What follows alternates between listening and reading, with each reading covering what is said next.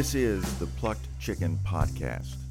Well, here we are to make another episode of the Plucked Chicken Podcast. And today, I thought we would check back in, Pastor Bruss, with Andrew McFarley and the Church Without Religion, one of your favorites. He is one of my favorites, and the reason he's one of my favorites is he's actually one of the more intelligent. Um, y- you know, maybe these maybe these other guys have emotional intelligence, uh, but Farley actually uh, makes every attempt to reckon with a text. Uh, I think he's in love with novelty, which is the unfortunate thing. Uh, it gets him into trouble, and uh, you, as you've pointed out many many times. Um, you can't do theology.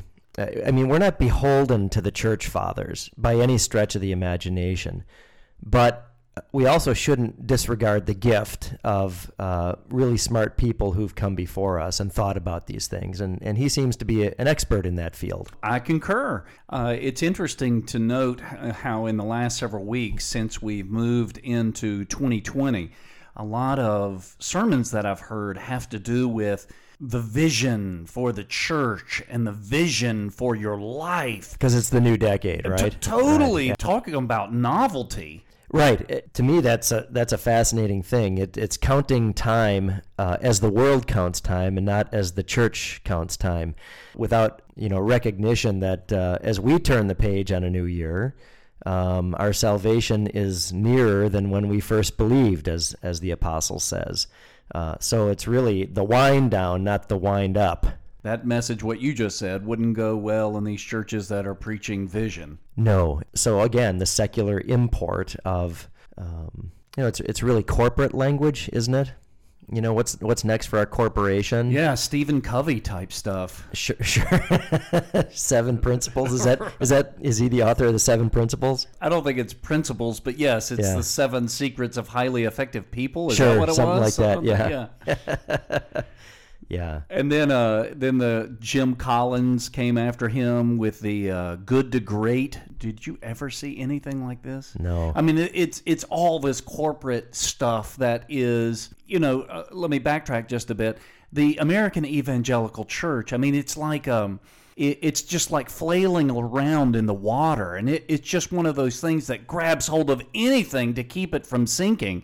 And so, if it's pop culture, if it's corporate culture, whatever the case may be, it's just going to grab it in hopes that it will keep it afloat for just a little bit longer. I'm sure that's right. I mean, the American Evangelical Church, check me if I'm wrong on this, really appeals to the to the washed middle class. Is that I mean, is that an accurate assessment? These are these are um, you know middle managers and higher in the corporate world. Uh, they all have you know six suits in their in their closet, and um, you know six pairs of shoes from Allen Edmonds to go with each of those uh, suits, and so it's kind of like the language that they think in five days a week gets brought into the church. And it's appealing to them for that reason. This is a world that is not unfamiliar, it's eminently familiar. Anyway, I, to me, this is so interesting. The, the kind of, the church has and is its own culture, right? I mean, it, it, it develops, the church culture develops out of the cultus dei, out of the worship of the one true God and it emanates from that. What we see here is the culture flowing in, in an entirely different direction in the American evangelical church. Yeah, that's a accurate depiction, sadly, of the overarching emphasis that the American evangelical church deals with. And as you know, when the pastor of that church comes to the text, the text doesn't conform. You conform the text Right. because it has to be seen through that American middle class, upper middle class lens. Mm-hmm. Right. It's not thoughts captive to Christ, it's Christ captive to the culture in a sense. You know, the, the minute you do that, right? And I mean, you're talking about the flailing. I think that's a that's a really interesting kind of way of putting it. But corporate America flails from one quarterly report to the next, right? It, it's a constant struggle to show improvement on the bottom line and a profit for the investors. And, you know, the American evangelical church is formed in this image is really at the end of the day about the bottom line, whether it's uh, tushes in theater seating or size of building, you just name it. And so, just as corporate America reinvents itself constantly, I mean, that, that is the constant drive in corporate America. You can't say, you can't, like Andrew Carnegie's massive institution, it doesn't exist anymore. You can't say the thing we do is we build rails because if you don't reinvent yourself, rails going away and you're out of business. And so that's kind of really the, the mindset that, that I think we observe from the outside, at least, uh, in the American evangelical church. Yeah, and it happens with each passing generation. You know, the the younger generation looks to the older generation and they say, "Oh, I could do it so much better," and so they're going to reinvent the church. This is what you see a lot of times with what used to be, you know, just just a run of the mill Baptist church somewhere. You drive up to that church now, and they've changed the signage, and it's Burn Church. Right, right. There's there's one here, isn't there, in town on down on 37th. It used to be like uh, Southern Hills Baptist Church, and and now it's got some just name that means absolutely nothing, Right. but, but looks like a corporation. Uh, Well, I don't know which one you're referring to, but it's everywhere, right? Right. Church 360, right? Isn't that the one that uh, Pastor Leisty was talking about in Lawrence? Oh, you that's know? right. Yeah, yeah, yeah. It means you're I mean, you turn around and you've actually gone nowhere. you turn around and you turn around.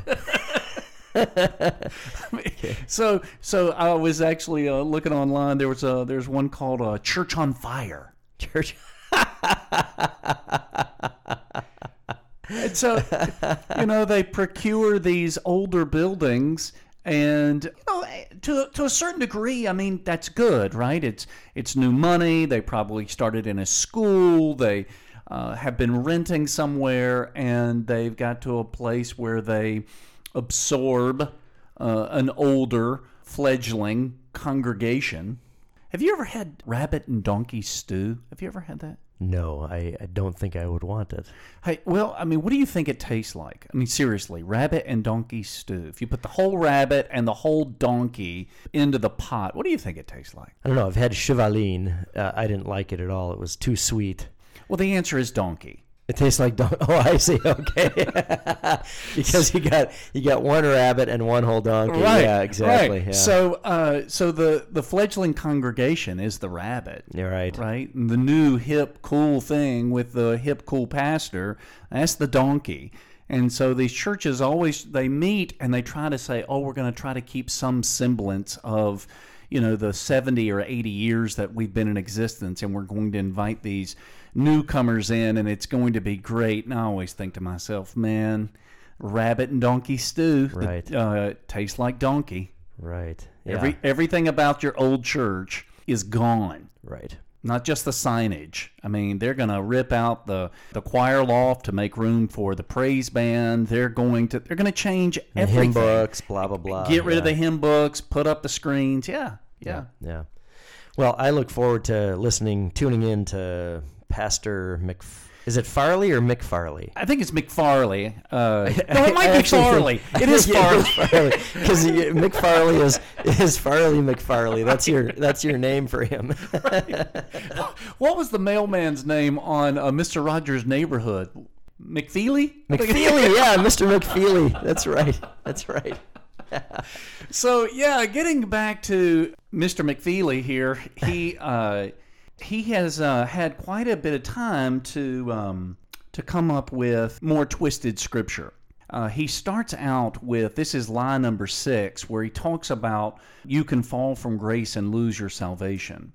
Now he bases that on Galatians five four, but then and then he asks this question: How do we know that we're secure forever in Jesus?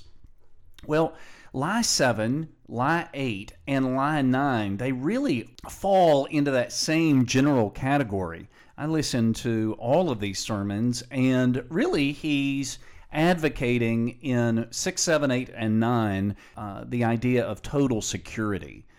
And so there really wasn't much new to listen to, even though I did start to think that, uh, you know what concordance preaching is? It's like where you just open up the Bible to what it says in the concordance, and then you just you just You use all of those verses. Right. You find those words. Yeah. Right. Yeah.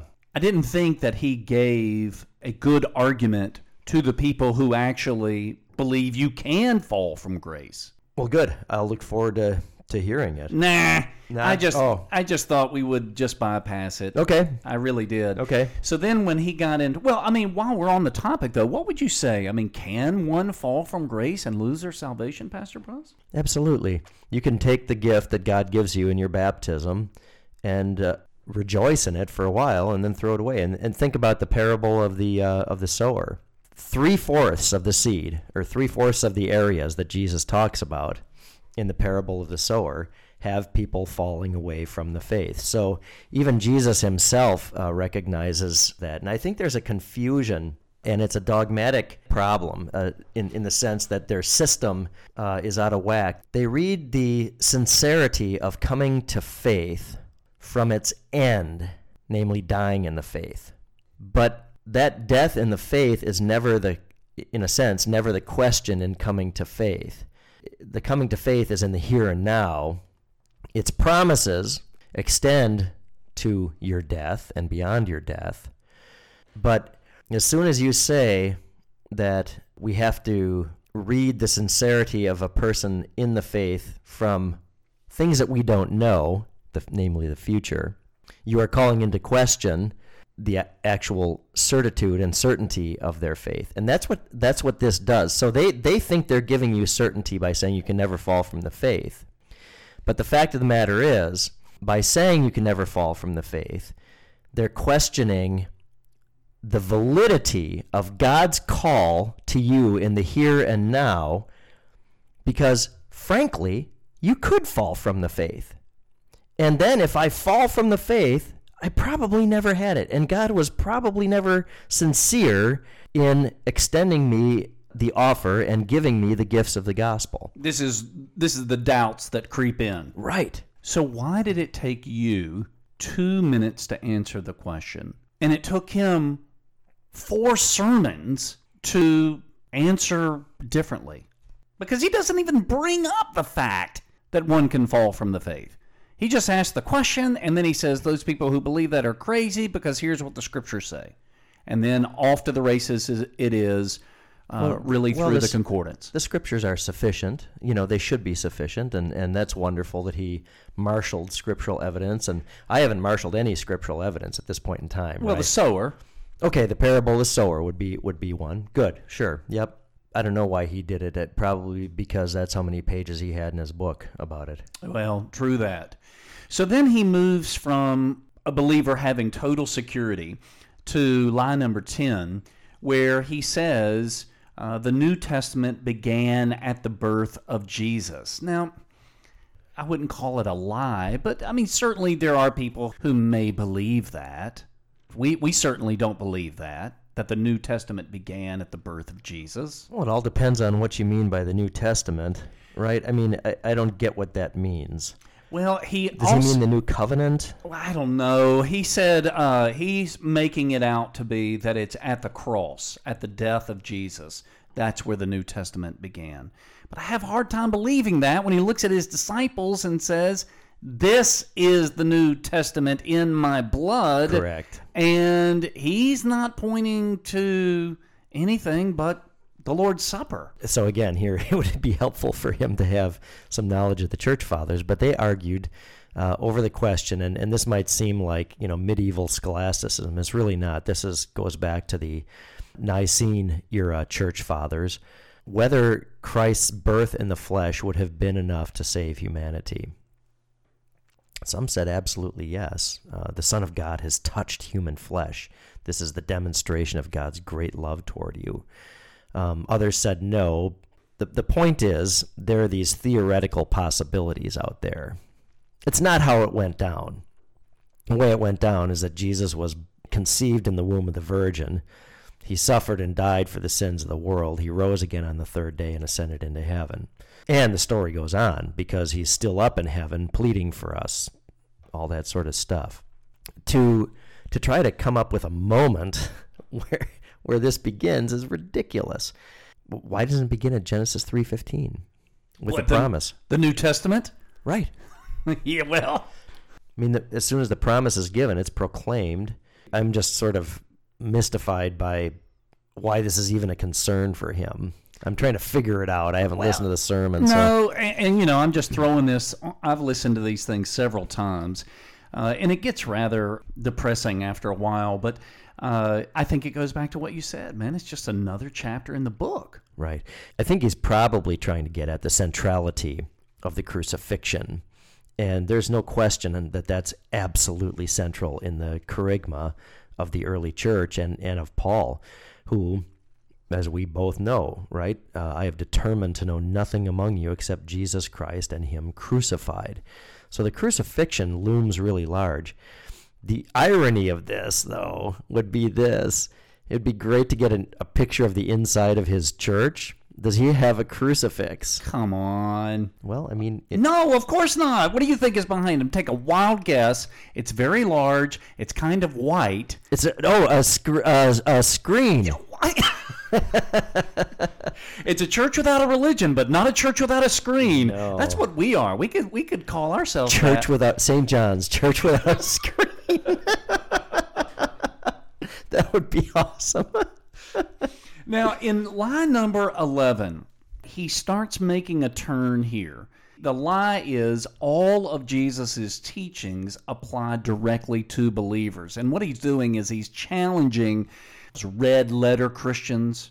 You've heard this. Sure. So it's I only, you know, I'm not gonna, I'm not going to follow the words of Paul.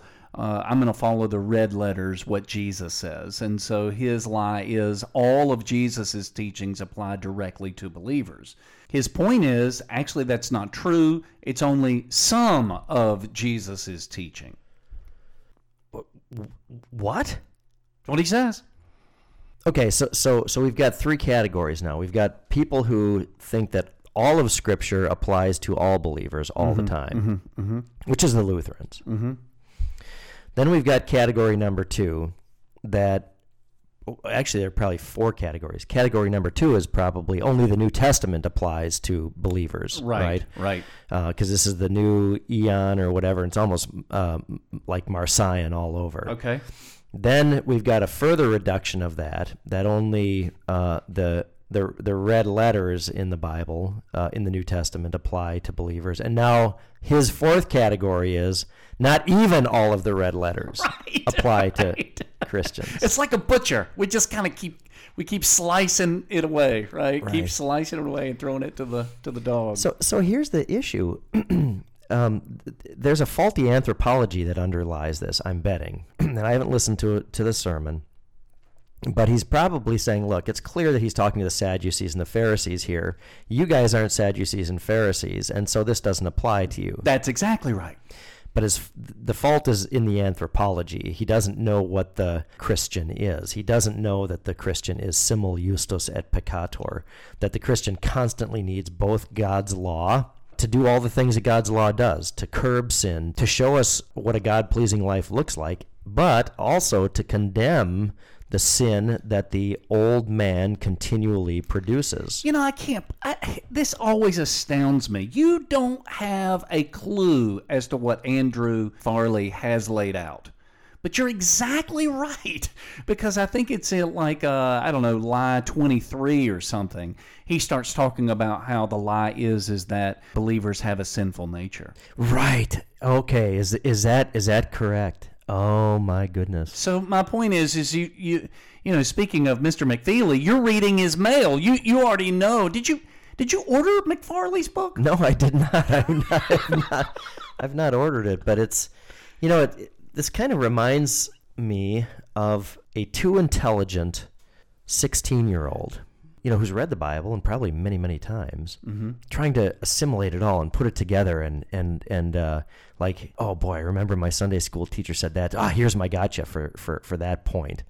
And, and then he just lines up all this stuff. And I mean, this doesn't take into account Romans chapter 7.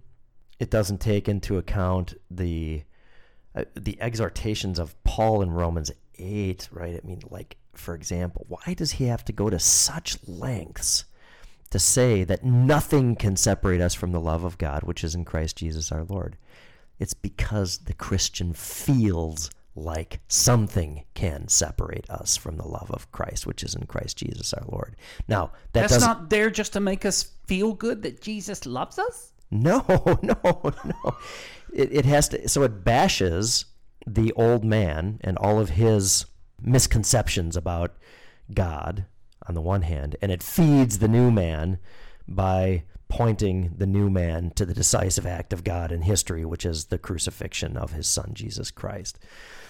Paul would have no need to do that if Christians couldn't didn't have a sinful nature. Right. Oh, anyway. So, all right. So it's in this lie, this uh, this portion of this sermon, lie ten and eleven. Which, by the way, he started to in his sermons.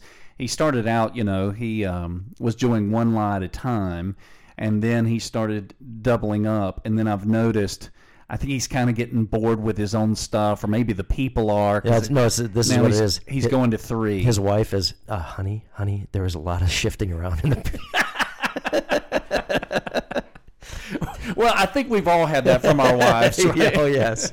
so um, uh, it's in this sermon though uh, that he gives kind of a, a one minute summary and we've heard this from him before but I, I think it sets us up nicely for the sermon that we're going to hear today so take a listen to this Okay.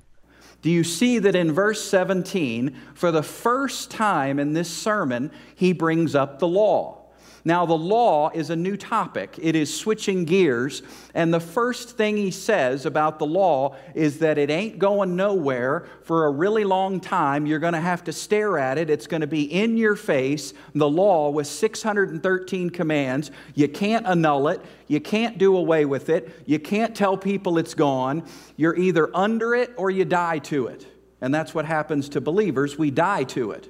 But right now, in this sermon, Jesus' point is it ain't going nowhere. You're going to have to confront it and do something with it. And so he didn't come to abolish it. If anybody thinks that we're teaching the law is abolished, that's nonsense. The law is helpful to the unbeliever. It is still very much alive and present, and it is a tool for the unbeliever to show them their need for Jesus. And then we come to Christ, we die to the law, we live under grace with His Spirit inside of us, a new covenant, a better covenant, better promises, a better way called grace. And we do not return to that tutor that simply showed us we were dirty and rotten and sinful at the core. We don't need to go back to Moses once we have Jesus. So this is this is the thing here with Mr. McFeely. He says something that is right on, He, yes, he did. Yep. and then I'll be doggone if he won't twist it himself. And this has been thought about in the Holy Christian Church before.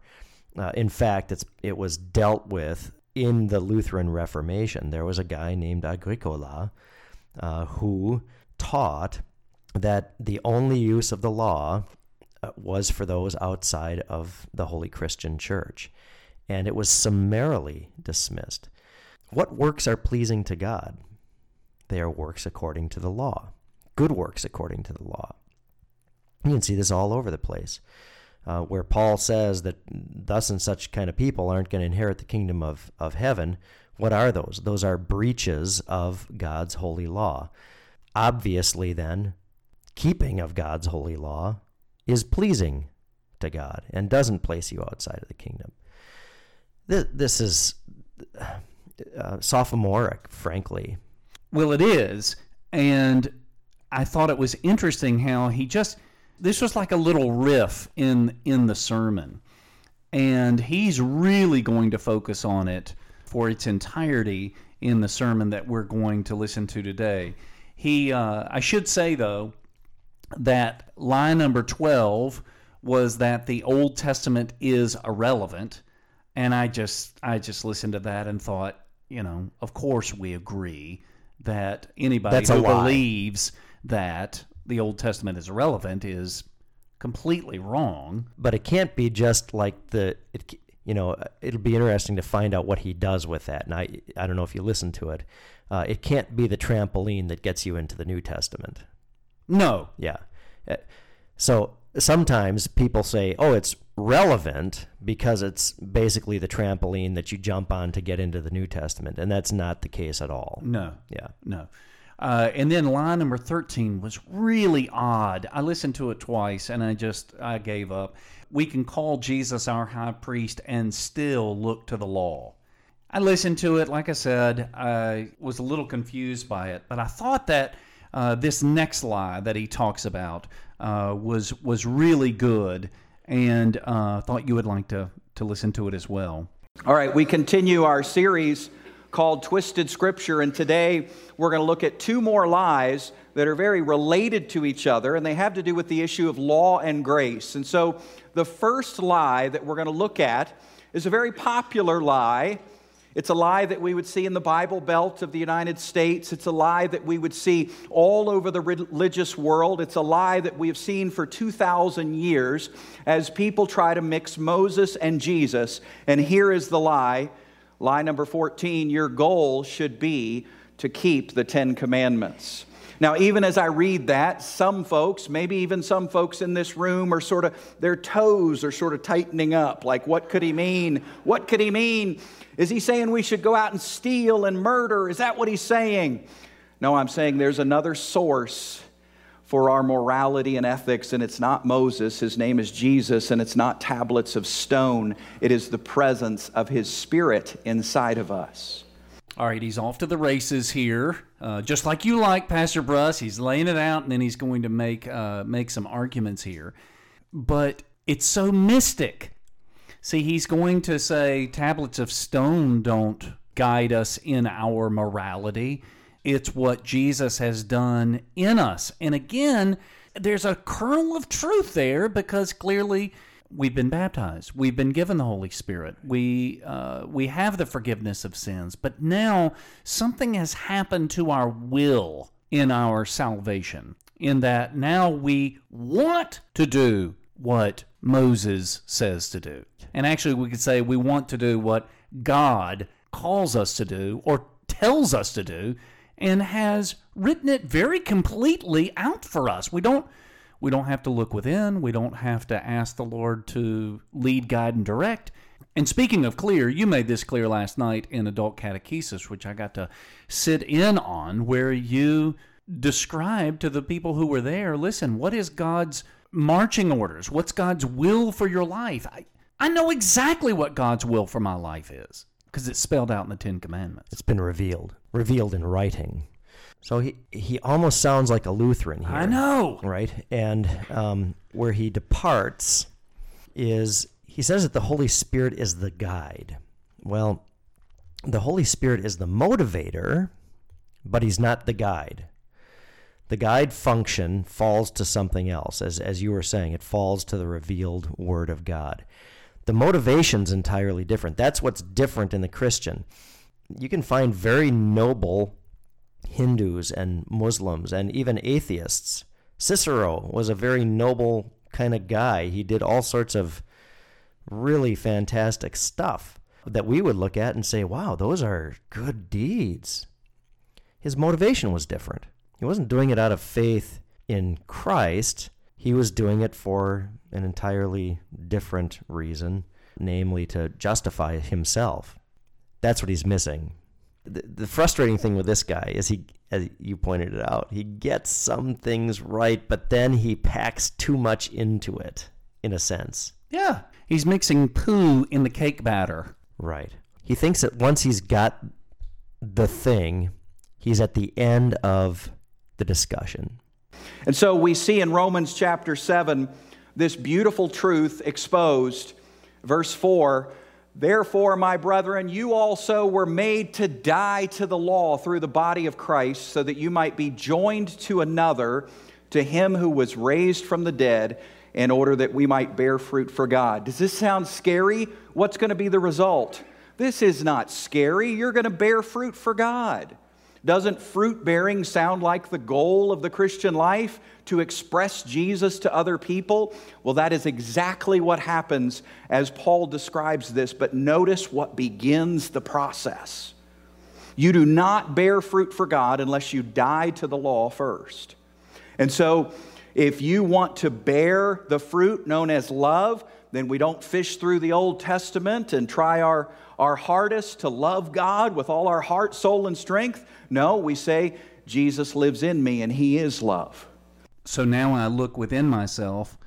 Jesus is in me and he is love.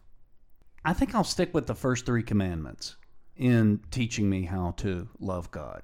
I think I will too. And he really needs to read on a little bit further in Romans chapter 7, where Paul talks about whether the law is this wicked, horrible thing or not. And he says, no, it's not. Just because it fingers sin doesn't mean it is sin. And then we get introduced to the anthropology of the New Testament, where we have the simul justus et peccator and this constant battle going on. How does the new man know what the right thing is to do? Well, it's by the law. If we're trying to move away from coveting and learn the secret of contentment, we don't fish through the Old Testament, find thou shalt not covet, try our best at it on Monday and Tuesday. No, we look to Jesus Christ inside of us and say, You tell me there's a secret of contentment and that you are that contentment. Show me, Lord, what it means to be fulfilled in you. That drives me insane. Right. He goes right right away from what is written to the interior Jesus, and and then he has a conversation with him. Right, and Jesus is supposed to answer back. Jesus right. says, "I've got a secret of contentment." Okay, Lord, show it to me. So the Lord now tells the secret.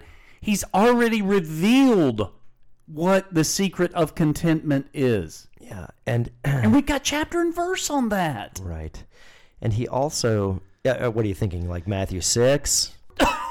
or the ninth and tenth commandment. Right, right, right, right. Or even with Paul, who says whether I've got a little bit or whether I've got a lot. Exactly. I mean, right it's, at the end of already Philippians. revealed. Right, right. It's it's already there.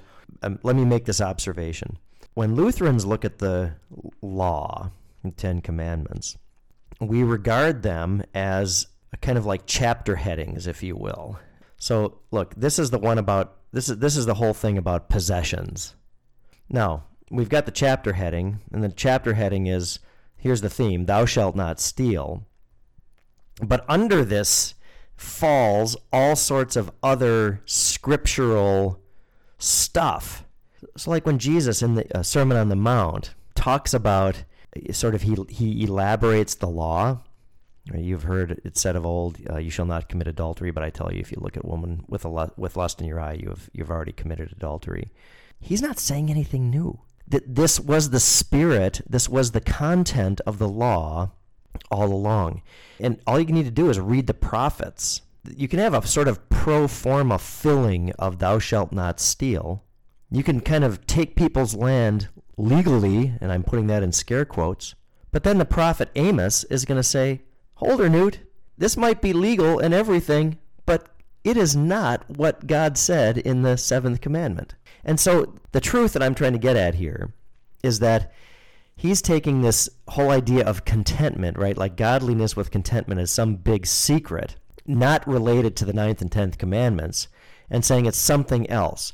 No, the answer is it is the ninth and tenth commandments expressed in a positive way. But because he's thrown out the ninth and tenth commandment, he's got to find right. something, and now it's this mystical. Hopefully, you can grab it. Maybe Jesus will share that secret of contentment with you.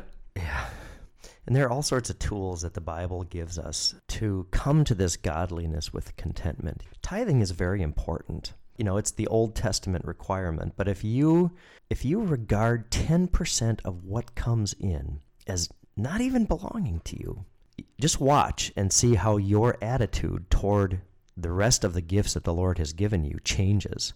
They can come and go and when you have them you're you're delighted and when they're gone it's like well they're gone and there's something else the lord has taken care of me. Well what's interesting about that is guess what? One of the other lies happens to be. No tithing. Well, and of course, we should give generously. Now, a tithe is, is a pretty stingy gift, right? It's only one tenth of your income. The New Testament directive is to be generous. I got to believe that's more than, than the Old Testament minimum. And I'm betting any money he's not saying that. Well, I haven't heard the sermon yet, so uh, we'll we'll give it a listen another time. How's that? Sure. All right, so let's go back to what he's saying here. It's personal, it's connectedness, it's relationship. And so we see here that we die to the law, but notice who we're joined to. I love this. We die to the old spouse, essentially. That's what Romans 7 is about. We die to the old spouse, and then we get married to a new spouse, to Jesus but not just Jesus running around with sandals on. This is not Jesus in a robe or a tunic with sandals. This is the resurrected Christ who lives today, seated at the right hand of God. That's who we're married to. And this is why it's okay to be under grace. I mean, honestly, if, if Christianity is nothing more than looking back to a historical teacher and finding the top 10 things that he did, and then we try to do the top 10 things that Jesus would do as we wear our WWJD jewelry. If that's what Christianity is, then it's no better than Buddhism, it's no better than Islam. We're looking back to a historical teacher and trying to imitate the actions of someone from the past. That is not Christianity. Christianity is being spiritually fused to the resurrected Christ, the one who rose from the dead, who has power over sin and power over death, and being merged and connected and fused with Him at the core of your being. Then you say, Oh, okay, then that's why grace works. Grace works because Jesus is alive. Grace works because the risen Christ dwells within you and me. That's why grace works. And so, if we look to tablets of stone, we're acting as if Jesus has not risen from the dead. We're acting like Israelites. We're wandering in a spiritual desert looking at tablets of stone to see what to do. And if we just do these 10 things, we'll be a good Christian. This knob can't make distinctions. He can't make, uh, he's a terrible dialectician again, I, I just wish he would have read the, the, the Lutheran confessions. I, I actually, as we were listening to this, thought, man, we got to send him Walther's Law and Gospel. I mean, that'd be just a great gift for him. I think he'd, he'd benefit from it very greatly.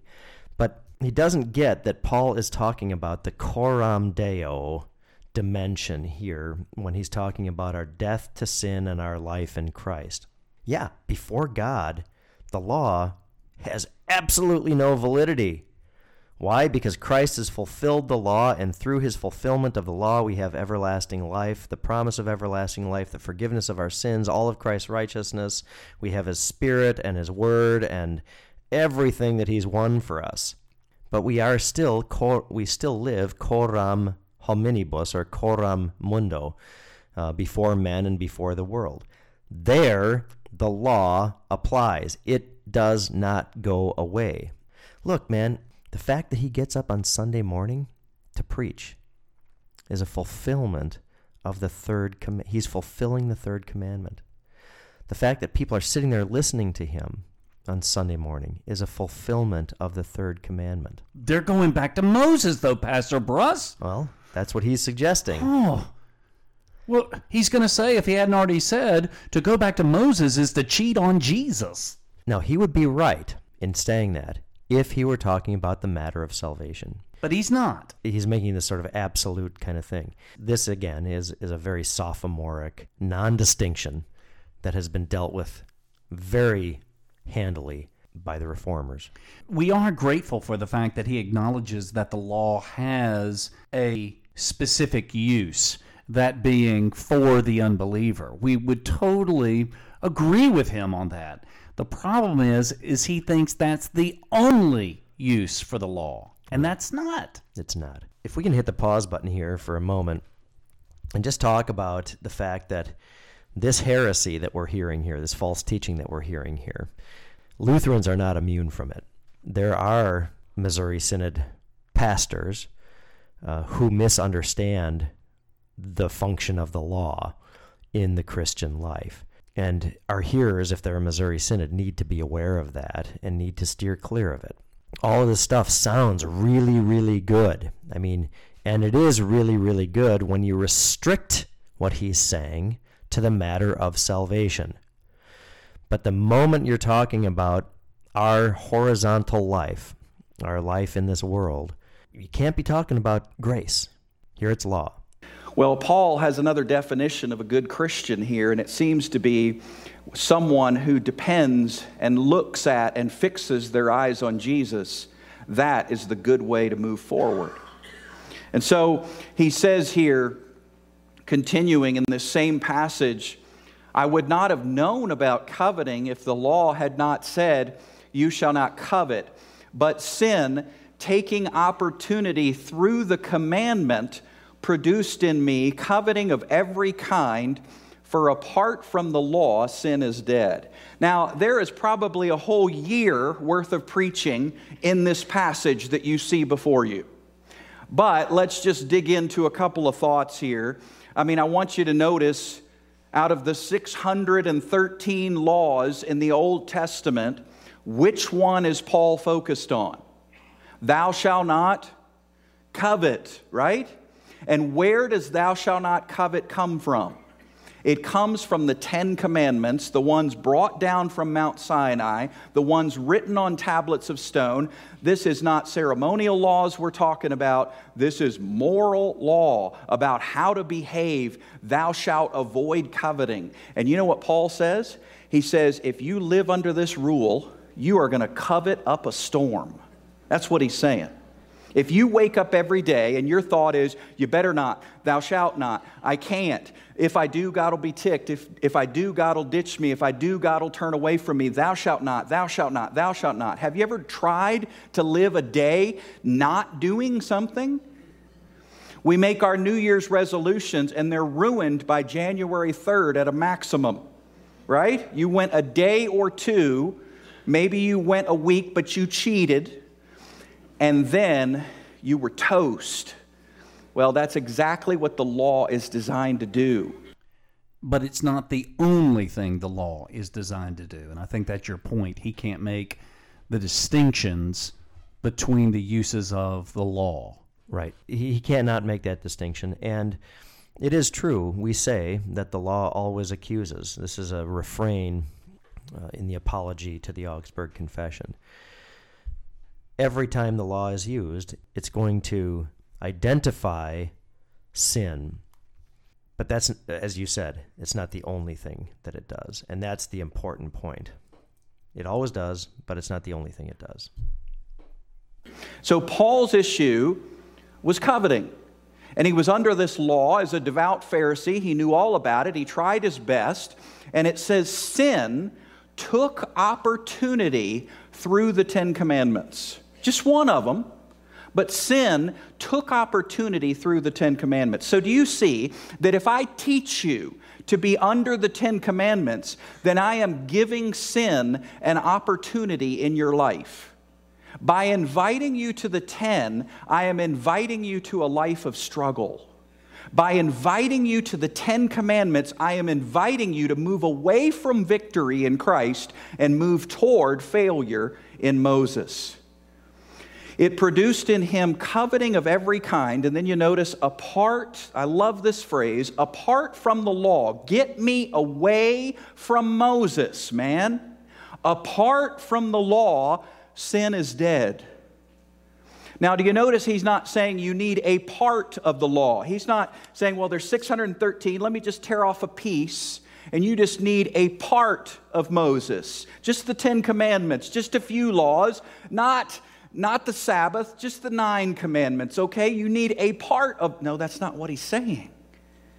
He's saying you need to live apart from the law entirely, and that freaks people out today. That scares people to death. How am I going to stop my stealing if I don't have a tablet of stone to look at? And Paul says in the New Testament, stop stealing.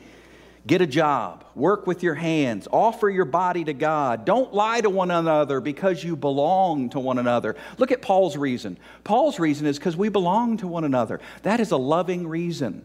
I belong to you and you belong to me. No, I'm not going to sing it. But we belong to each other, and therefore, if I lie to you, I'm not loving you. Well, this is a total mess. He just tripped into the trap that he set for himself, sort of unwittingly. Don't steal anymore? What what is that? That's the seventh commandment. But you don't look to that. That's going back to Moses. Don't look to that. Look to where Paul says, work with your hands. Isn't that law? That is law. And and and what he again, this is this is that he shrunk the he shrunk the the 10 words down to just the 10 words and not the full content of each one of them. Number 1. Number 2, um you know, he's confusing motivation with guide. Why are we motivated not to lie to each other? Well, because we're all members of the same body. Okay, good. Oh, and not lying also fulfills the eighth commandment. That's great. I mean, he, he, he's just not getting it. What Paul's talking about, and, and in fact, when we go to this matter of motivation, that's really the, the kicker.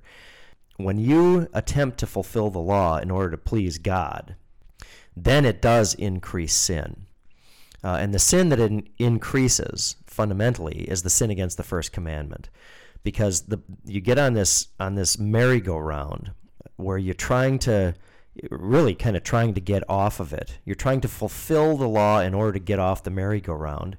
And as you do it, you realize that all your activity is just making the merry-go-round spin faster and faster and faster because it's failure after failure after failure, and you begin to hate the God that gave you these commandments. That's how the law increases sin. When you switch the motivation, when the motivation for doing the law is no longer pleasing God, but because you're free before God, it's to appreciate the vocation He's given you. He made me a man. He made me the husband of Chris, the father of Ingrid, the colleague of, of Pastor Kerns, uh, the pastor of, a, of St. John's Evangelical Lutheran Church. This is what God gave me to do. I'm not doing it to get to heaven. I'm doing it because He's given me to these people to serve them. Wow, that changes everything. So, Mr. McFeely here, he's got this aversion to the law. And when I say the law, the, let's say the Ten Commandments. Right. He's got this aversion to the Ten Commandments. And he is spelling out his rationale for that. What I find to be very sad is that in the American evangelical church, they have an aversion to the Ten Commandments as well, but they couldn't tell you why. So, do they have an expressed aversion to the Ten Commandments? I was I was thinking that. Well, in that they don't teach it to their children. Oh. they they, do, they don't uh, they don't they don't have them memorized. Uh, they despise the Ten Commandments. Yeah, Yeah. yeah, Okay. exactly. Uh-huh, Yeah. but they couldn't tell you why. Mm-hmm.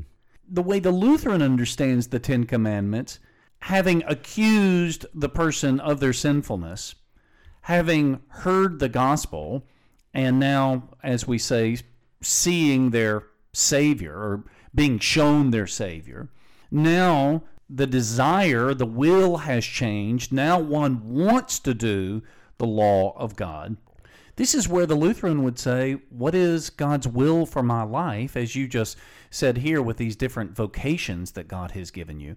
What is God's will for my life? Well, well here they are. It's it's really simple, and this is actually why Luther even encourages the Christian to review the Ten Commandments, say the Ten Commandments, go to work singing the hymn about the Ten Commandments.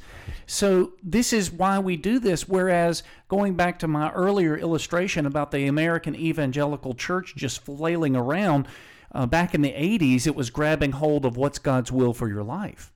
And all these books about finding what God's will is for your life. And my goodness, how many books and small groups we went to and sermons we heard, and a lot of doubt and confusion and am am I doing it right? Whereas it's like the 10 commandments they're right there. Here's God's will for your life. Boom. Yeah. We weren't directed to that. I think your explanation now was just spot on and good, and that that was the money. It responds to virtually everything that he's saying here. You left me speechless. Oh, oh, that- for uh, two professional communicators, that's that's uh, that's hard to do. the thing that blows me away here is, and you you called it for what it is. You called it heresy. This this is very. I, I I'm verging between deception and demonic. Like this is bad. This is really bad. But because he comes across as not being the shysters that we have listened to in the past, he comes across reputable, uh, intelligent, well read, uh, thought through. I mean, hey, he's got a he's got a daily call in show where people ask questions. So I got the adjective for you. Ready? Okay, yeah, yeah. Deceptimonic. Okay. How does that work? I like it. yeah. I so like we can we can we can actually use that one I think, in the future. So Des- deceptimonic. Deceptimonic. but it is deceptimonic, and and what he's done. Uh, did you notice there was a quip in there where he kind of made anybody who would contend the opposite into a laughing stock. Did you hear that? Remind me. I know you feel all uncomfortable about this because and and, and everybody's going to say, "What? No 10 commandments?" Right, right, right, right, right, right. Yeah, deceptimonic. Well, let's see what else he has to say. Well, c- can I just ask a question? Is it good for society or bad for society um, if the Ten Commandments aren't made real in the laws of the land? That's bad for society. That's really bad for society. Is it good for you in your career or bad for you in your career if you don't follow the Ten Commandments? um, th- that's bad. Is it good for you in your marriage and in your family life? It's bad. Yeah, okay. I mean, aren't, are, don't we see this? Think about. I, I love this, right? Uh, I, the Lord your God, am a jealous God, punishing the children for the sins of the fathers to the third and fourth generation of those who hate me, but showing love to a thousand generations of those who love me and keep these commandments. Luther explains it so well. God threatens to punish everyone who breaks these commandments. Therefore, we should fear his wrath and not do anything against them. But he promises grace and every blessing to all who keep these commandments. Therefore, Therefore, we should also love and trust in him and gladly do what he commands. Again, he's confusing. It, it's so frustrating. What he's doing here is he's taking the anthropology of the fallen man and his reading of the Ten Commandments and saying that's bad. Oh, and it is. That's really bad. We agree with that. But what he's not able to see is that the anthropology of the Christian who begins in this life in a very fallen, halting way to fulfill the Ten Commandments, he's taking that and saying, uh, see, it's Ten Commandments, so it's bad. and that's what's deceptimonic. It's deceptimonic. He doesn't see the spirit of the law. The Right. spirit of the law was never this kind of crabbed keeping of it, notches in the belt. It was always, this is how you love your neighbor. That's always what it was. And Jesus demonstrates that, for example, in the Sermon on the Mount. Uh, Paul demonstrates that when he says, Stop lying to each other. You're members of the same body. Stop stealing and start working and supporting and building up the body of Christ. That's the love that is actually endemic in and lives in the Ten Commandments as God revealed them in the first place. You know, when you were talking about is it wrong for society to to see the Ten Commandments and uh, you know to to to know of them and what have you, I was reminded how you hear about Washington D.C. and the cult uh, symbolism that is there, and even the uh, layout of the city itself. People uh, talk all kinds of uh, just wild things about um, you know the way the streets and the buildings and all of this. But there's one building, and I want to say it's the Supreme Court, but I could be wrong. Uh, there are this, um, what do you call it? Uh, the um, Frieze? the frieze, yes. So you've got all these friezes of different lawgivers. So Hammurabi's up there and other people from time immemorial where you've got these lawgivers. It's just their uh, profile. And the one that's in the center, looking forward, dead on, is Moses. and all the others are, are Looking to facing, Moses. facing him. So even there, and I'm not going to doubt that uh, Washington, D.C. has some occult undertones, maybe overtones, but at least there, the architect said the law of God. This is the this is the uh, this is how man should live. Paul talks about that in Romans uh, 1 and 2, doesn't he? About uh, how um, the law is written on the hearts of men. And so, anybody in the whole wide world who hears the commandment, Thou shalt not commit murder, that resonates with them. I can't remember the book by C.S. Lewis. It's, it's something about the Tao. I, I, I talked about it last night. I can't remember what it is. The Tao. Yeah, yeah. Uh, he talks about the representation of the Mosaic law in the laws of all these other cultures. Oh. Even Oh. he, he even takes the case of cannibalism, and he says, "How is how is the law against murder actualized in this cannibalistic culture?" And uh, walks that through. It's a very interesting book. And so there's a relational reason, very different from the haunting threat of sin deserving death and hands being cut off and people being killed because the law required it.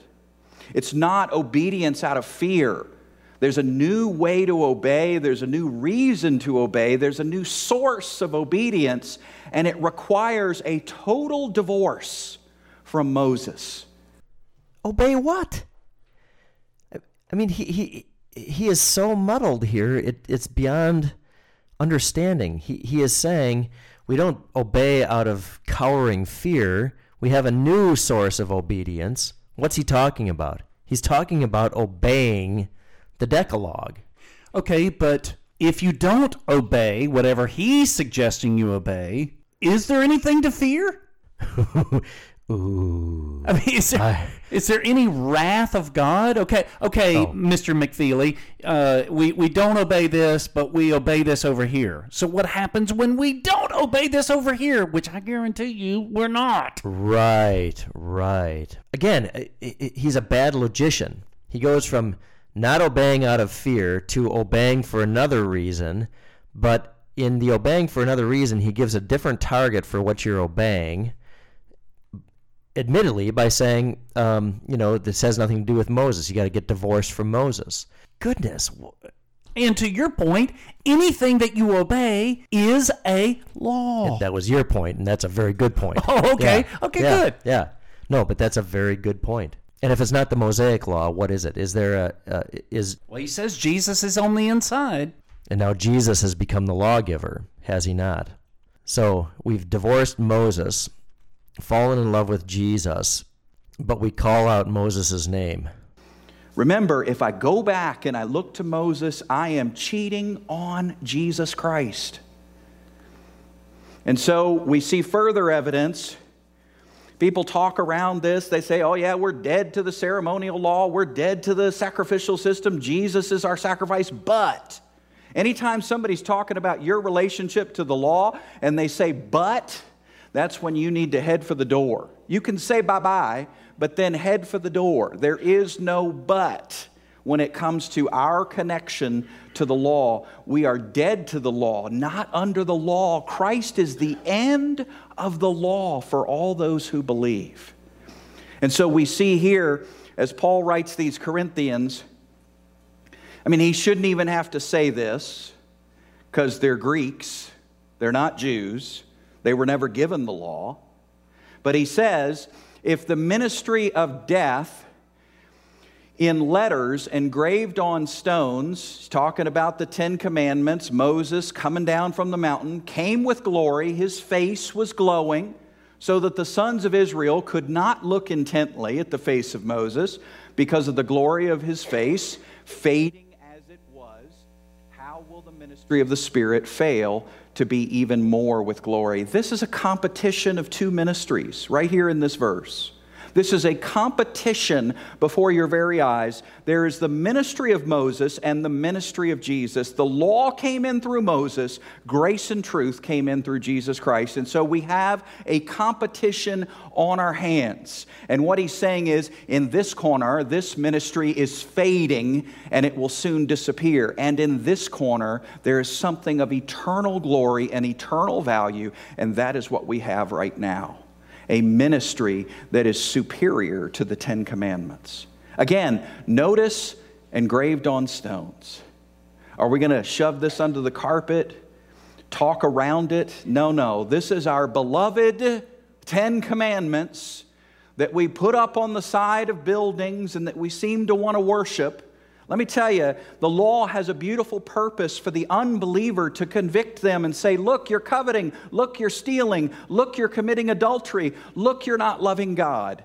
And the unbeliever says, Whoa, I have fallen short of the glory of God. I need Jesus. And then they meet Jesus, and Jesus never says, Now go back to Moses. You graduate from Moses when you start in Jesus do we get a degree or anything? Do I take a, do I get a diploma? I mean, I didn't realize. I mean, I got a baptismal certificate somewhere, but I didn't realize I was supposed to, you know, get, uh, you know, move on up like uh, George and Weezy. You know, right? Again, so much that's worth applauding, mm-hmm. actually, mm-hmm. but it has to be placed in the right categories and this is what he can't do. He's he's this sort of absolutist thinker that doesn't take into account all the rest of the scriptures. And we've seen him, you know, if, if he's wrapping up here, we could even say, uh, you know, we've seen him fall into his own pit, uh, where he he's saying, don't follow the law, but but actually, what the Christian life looks like is following the law of Moses. He just doesn't want to call it that, and a total shrinking of the functions of the law to simply the condemnatory function, the showing you your sin, so that the unbeliever looks at the Ten Commandments on the courthouse and says, "Oh my gosh, you know, I just uh, stole a Snickers bar. What a sinner I am." That's a shrinking of the functions of of God's law. This guy would benefit in virtually everything we've encountered here from a good one year adult catechesis class where the categories got straightened out, where he got the pattern of sound words. But as you've pointed out before, uh, in evangelicaldom, there is no pattern of sound words. And so when you try to systematize, you end up uh, putting the law where the gospel belongs and the gospel where the law belongs. And that's exactly what he's ended up doing here. And then going back to a comment that you made off air about the woman caught in adultery. When Jesus looks to her and says, Go and sin no more, she didn't look to Jesus and say, What do you mean by that? I thought the Ten Commandments didn't apply to me anymore. Right. Right. And how would Jesus have been defining sin? Right? Based on the Ten Commandments. Specifically about the one on which she had gotten caught, the Sixth or Commandment. Even, or even the woman at the well. Right. The man that you're living with now is not your husband either. But of course, I, I bet Farley's argument would be, well, he's he's saying this to an unbeliever, right? I guess. So he was using the law there in the sense that Farley, yeah, legi- Farley says is legitimately legitimate. according mm-hmm. to him. Yeah. Mm-hmm. The law was our tutor to lead us to Christ. But now that we're in Christ, we're not under a tutor. He continues in 2 Corinthians 3 if the ministry of condemnation has glory, notice what he calls it. Moses is coming down from the mountain. His face is glowing, but it's also fading, and he's a bit embarrassed. He's a bit embarrassed that his face is fading, that the glow, it's not working so well. And why is God allowing this glow to fade? He wants Israel to know, ah, oh, this is good for now but something better is coming. And so he says, there's a ministry of condemnation and it had glory. Much more does the ministry of righteousness abound in glory. For indeed, what had glory, past tense, in this case, the Ten Commandments has no glory. Whoa. Can you say that in church? The Ten Commandments has no glory now because of the glory that surpasses it. So, why would I go to something with an inferior glory when I've got someone with a superior glory living in me? Why would I compromise? Why would I go to something lesser when I've got the one who is greater? Why would I go to something that is founded on inferior promises when I have someone who has given me superior promises? And so the new covenant is greater than the old, and Jesus is greater than any priest of the old. And we're told again and again to look to the new, out with the old and in with the new. That is the theme here. This guy is a complete liar. Just a total Wasn't he liar. just This reading the scripture? He was this just is reading the- so dece- So uh, let's go to, I mean, go to Ephesians chapter 5. Paul is talking to redeemed believers. He's established that in chapter 4. And he comes to 5 and he says, Become imitators of God as beloved children and walk about in love. Okay, now, in love, just as Christ loved us and gave himself up for us as an offering and a, and a sacrifice to God for a, a pleasant smell. Okay, so now that's what, that's what he says. So, what form does this love take? Well, amazingly, it takes in chapter 5, following the sixth commandment, What, what, no, no, no. Mr. McFeely says it's a relationship with Jesus, and so the Jesus is love. So you're saying that Paul like actually spells this out? Paul spells this out. He he he brings up the institution of marriage from from Genesis uh, chapters one and two, and gives directives to husbands and wives based upon that, fully in accord with the sixth commandment. Then we get to, I mean, this is amazing. We get to chapter six, and there Paul says, uh, As for the children, be obedient to your parents in the Lord, for this is righteous.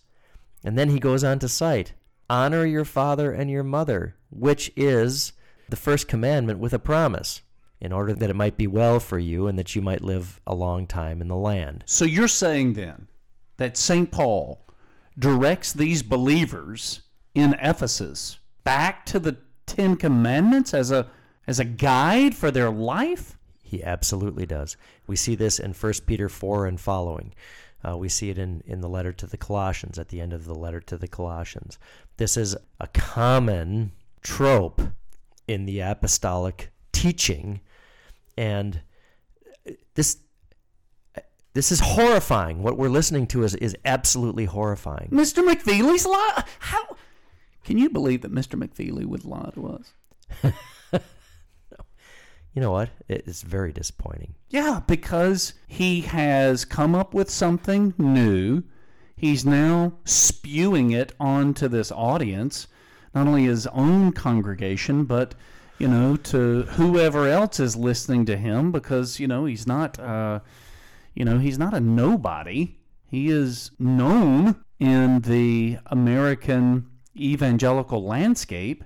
You know, he's got a book to go with it, and obviously, I mean, who who read through this book, right? Who who are the people kind of uh, monitoring what is put out and published? I wonder who the publishing house was. That would be interesting to know. If it's self published or something else or some kind of fringy You want to make a bet? self published. No. Oh. Who? Oh, I don't know. I'm just Oh, saying okay. it's not self-published. Um, okay, here we go. So, what do you. Ready for the big reveal? Yes. Salem Books. Never heard of them. Nor I. So, this has no stamp of. Certainly not of denominational approval. I mean, I can't imagine what denomination in the world, uh, denominational publishing house, or a responsible academic publishing house uh, or religious publishing house would, would, would put this out. So you'll notice that he called the Ten Commandments two things. In 2 Corinthians chapter 3, he called them a ministry of condemnation and a ministry of death. Now, again, we are affirming that the law has a purpose. I mean, Paul says the law is good if you use it properly. Do not hear us bashing the law or trashing the law. The law is good if you use it properly. Knowing this, the law is not made for the righteous, it's not for you. It's made for the unrighteous, the ungodly, the unholy to show them their need for Christ. So stop using it as a tool for growth. That is a joke. If that was true, what he just said, and you know, obviously, we've already said that he's right to an extent, that it is used for this purpose of bringing about repentance. But he's arguing that's it, stop, end of statement, you know, you know, you shall not pass, you know, from there on. If that's the case, then why isn't he using the law appropriately in this sermon to convict the people in his own congregation with the law? Uh, that's great. I've been thinking of the answer to that question since way before you asked it. it's because his anthropology, his view of what the Christian is, is uh, truncated he views the Christian solely as the new man in Christ and does not recognize the fact that we are still in the flesh. Right. It, it was the Imago Dei like completely restored when I invited Jesus into my heart or something? Apparently, I, I think that's how he. That's what his argument is. And actually, there's another whole nother thing here about what the righteousness of Christ is. Is it an imputed or a real righteousness? I think he to to go with his line of argumentation, you got to say that it's that's an ontological a real righteousness, a lived righteousness, so that when God examines your life as a Christian, if you were to do it according to the Ten Commandments, you would find nothing but perfection. Which isn't to say that imputation is a fiction, it's not at all, but that's a whole different issue. Unbelievable. If you want a surefire way to fail, put yourself under a bunch of laws, call them Christian principles, check in with God about being accountable for your church attendance and Bible reading and witnessing and this. We have a modern day law we've invented. You might find three or four passages in the entirety of the epistles about sharing your faith with a stranger. You're lucky to find three or four, and we have made it the be all and end all of Christian experience. And yet it comes up maybe three times. He is spot on here. I mean, he's he's exactly right. What he's going after here, well, it must be something that's really alive and well in American evangelicalism. Uh, now, number one, I don't think that anybody, as you've pointed out many times, is appealing to the Ten Commandments and saying this is how you live a God pleasing life. No one of real stature is doing that. Uh, who that might be, I have no idea. But if the thing that he's going after is the made up laws of evangelicalism, count us in. We're all on board. Yeah, and see, I, you know, I've listened to enough of his sermons where there's a part of me, even though, you know, at the end of the day, where like he is deceptimonic, he has put his finger on problems in the American evangelical world. Remember, he talked even earlier about going around wearing your WWJD bracelet. I mean, he has grown up just as steeped in American evangelical Bible Belt as I have, and seen that it's wanting and lacking and something's missing. But what he's advocating here, this is worse than American evangelicalism. I, I won't. Uh, I won't dispute that that it's worse or not worse. Uh, it's bad for sure. It's a, an outright dismissal of of a huge voice of God in the Scriptures. But as was shared last night at the adult catechesis class, you know, it doesn't take it doesn't take the devil much to to to get you. I think it was actually Randy Fay uh, who behind me said uh, misdirection uh, in the the passage of Matthew that says uh, Jesus came to take away your sins, and you pointed out like, man, we've got all kinds of other fears. Jesus is pointing out this one. This one is the worst one. I didn't come to to give you a happy life or to be your guide in life or uh, a guide in the sense of having a successful, happy life. um, all Satan's got to do is just slightly misdirect you. And you can get way off. Yeah, yeah. I I'm serious, Pastor Kerns. I really um, would love to spend out of my own resources enough to buy him, this guy, uh, maybe like a Book of Concord and uh, Walther's Law and Gospel. I think that would help him immensely, and just send him, send it to him. Uh, and say from your friends at St. John's uh, in Topeka, Kansas, we've been listening to you. Thought you might enjoy these things. Let's do it. You want to do it? Sure. okay. There's some Lutheranism in him, and it would probably be like being told he's got cancer in him, uh, based upon the way he teaches. But but it's in there. I mean, he knows more about Lutheran distinctives, but he doesn't even realize that they're Lutheran distinctives. But because they're not complete, Exactly. they're all wrong. Right. He, he, a mess gets made out of them. Yep. Do you see? The fruit of the Spirit is not witnessing. The fruit of the Spirit is not church attendance.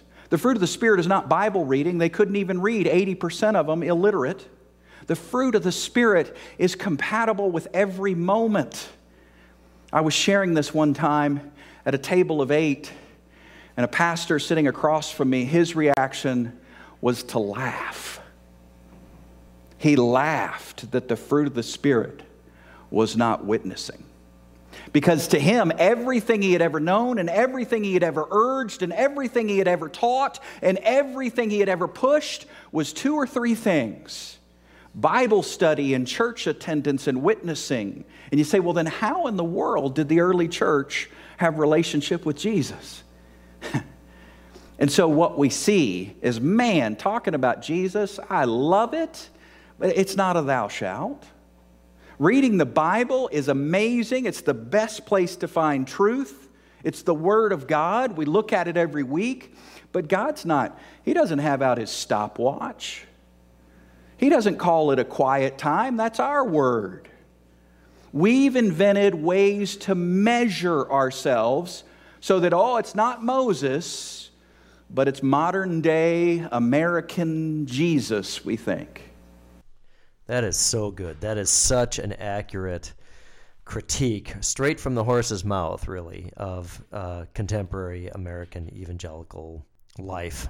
So if his church is church without religion, if he is defining what he just uh, bullet pointed out as religion, I'm with him. Totally with him. Totally with him. Yep. Right? He is a church without religion, uh, i.e., American evangelicalism religion. These man-made uh, measuring sticks, or, or or or whatever he called it. Yeah, But that is not. That is not the Ten Commandments. right. This is the difficulty in listening to him. Right. Ex- We've experienced. This is not the first time in this podcast that we've experienced it. We want to say yes. No. And that's what's such a, a frustrating thing. And ultimately, ultimately, even though we applaud him, at the end of the day, before God, he is an unfaithful, unfit, unqualified pastor. Exactly. He has, um, right. He has taken the thing that the Lord said he did not come to abolish, but to fulfill, and he's thrown it out the window. And as we've talked before regarding other things, because he is so messed up here, this is not the only place he's messed up. Absolutely. Uh, but again, it's probably the quest for novelty or um, or his disdain. I mean, I get it. His disdain for uh, what he grew up in. just wants a clean break. I got to get away from this. I'm going to look at this with fresh eyes and and so yes, the effort is applauded and and actually I think a guy like this needs a leg up. I I really am. Um, I can tell. no, I am. I'm going to purchase know. Law and Gospel and I'm going to purchase a copy of the Book of Concord and I'm going to send it to him with a note that says, oh, well, we've already said what it says. You think he's going to read it? He seems like a pretty smart dude. And, And like he can read a lot. well, and I would say he's probably not reading the schlop that is that is being uh, the what is it called the uh, American evangelical industrial complex is uh, Right, force feeding Exactly. everybody. You know, he's Sure. probably not reading Beth Moore. Praise he's probably not reading Francis Chan. He's probably not reading uh, your typical drivel. Right. Maybe that- the better stuff like Tim Keller or Tchividjian. I mean, I'm hearing some stuff. I'm hearing a little Tchividjian in here. You this, think? this antinomianism? Oh, yeah. Oh yeah. yeah. Oh yeah. Bible belt measuring stick to see how we're doing. How many times have I sat across from someone and they say, I don't know, my walk with God is just not very good. I say, why not? Well, I haven't done my quiet time. I mean, I missed church two weeks in a row. You know, we have this mentality and the enemy loves it. You're the church. You can't miss church if you're the church.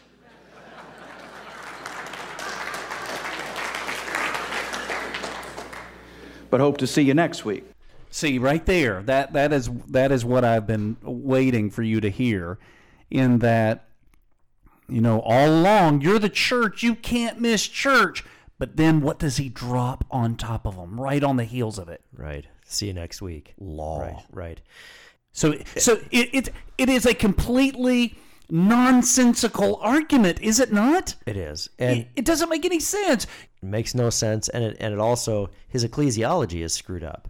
In this regard, you know, wherever two or three are gathered, in uh, there am I in the midst of them. Jesus says.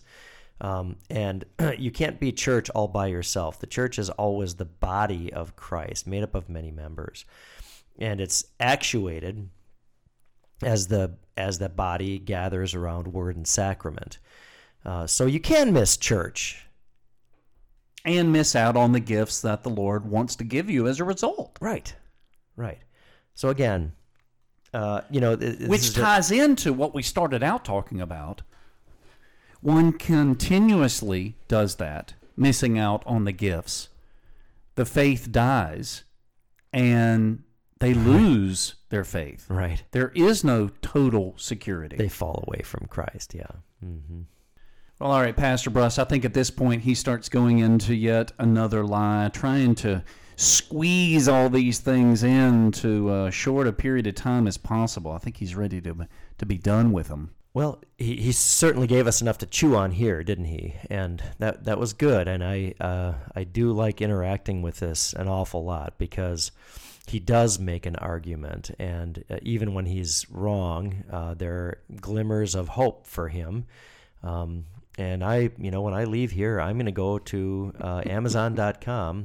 Uh, I'm going to find his address, and I'm going to send him a gift Well, why didn't we do that for Randy Hand? because I don't. because this Farley, I, I believe, will at least read this, at least look at it, and I, and I believe that there are at least you know he's got some instincts here. He's he's sniffing that something's wrong in evangelicalism. Which we totally agree with him on. Right. But the direction that he's gone to look for the answers, it's it's the wrong path. It is the wrong path. Yep.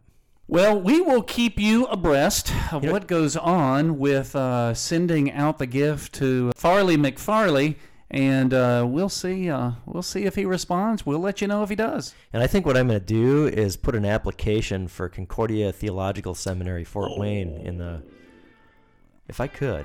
That's kind of a Would that? Well, maybe that would be a little jab. Okay, I'll I'll I'll I'll keep the uh, I'll keep the application here. We'll send that to Randy Hand. there we go. There we go. You've been listening to the Plucked Chicken Podcast with your hosts, Pastors John Bruss and Devin Kerns. To discover more, go to thepluckedchicken.com or stjohnlcmstopeka.org.